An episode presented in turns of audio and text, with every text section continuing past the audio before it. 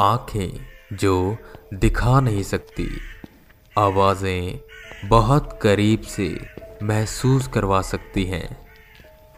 जिन चीज़ों को हम देख नहीं पाते, कई बार उनकी वास्तविकता पर संदेह होता है। लेकिन जो दिखाई दे, क्या वही सच है?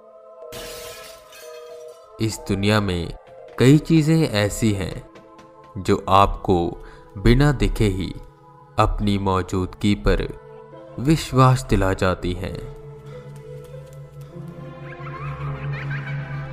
बच्चों के चहकने की आवाज़ें, उनके हंसने की आवाज़ें दिल को बहुत सुकून पहुंचाती है।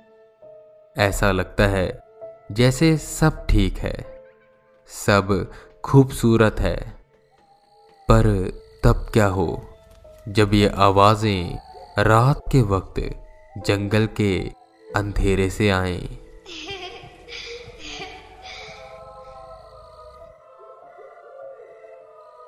ये कहानी है एक बच्ची की।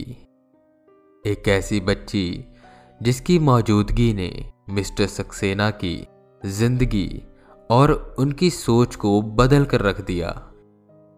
आखिर क्या हुआ उनके साथ ऐसा? और कौन थी वो बच्ची?